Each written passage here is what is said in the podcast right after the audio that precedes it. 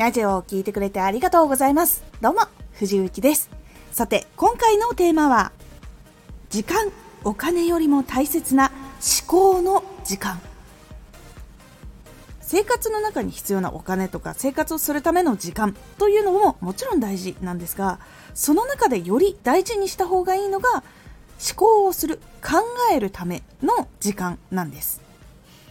このラジオでは毎日19時に声優だった経験を活かして初心者でも発信上級者になれる情報を発信しています。それでは本編の方へ戻っていきましょう。生活の中で忙しいのを当たり前に過ごして活動もしたとしてもしっかりと次やることとかより良くするために必要なことをリラックスしてじっくり考える思考の時間がないと結構いいものを出すとかクオリティを上げていくとかこうワクワクしてもらえるものっていうのを出し続けるっていうのは実は難しくなっていくというのがあるからなんです。忙しい中で活動していくととりあえずやらないととなってとりあえず出すっていうところに結構行きやすくなります。なのでしっかりと分析と改善そして作る時にじっくりと考えたり分析をしたりっていう時間が結構大事になってきます。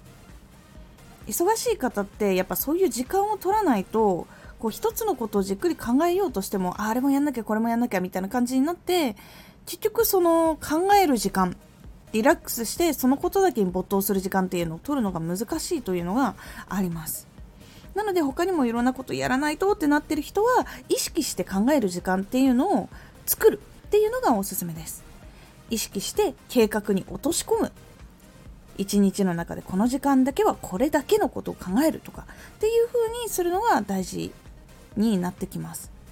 結構おすすめなのが移動中歩きながらとかあとはカフェでくつろいでる時とかあとは瞑想タイムを作る。っていうのが結構おすすめなので是非ああなんか考える時間できてないかもなって思った方やってみるようにしてみてください。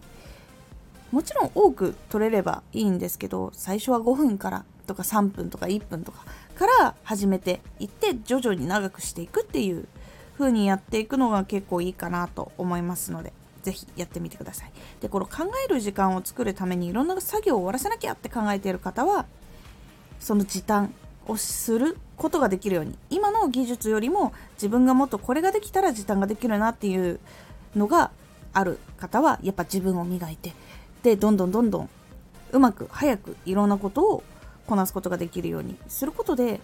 時間を作ることっていうのもできやすくなるのでぜひやってみてください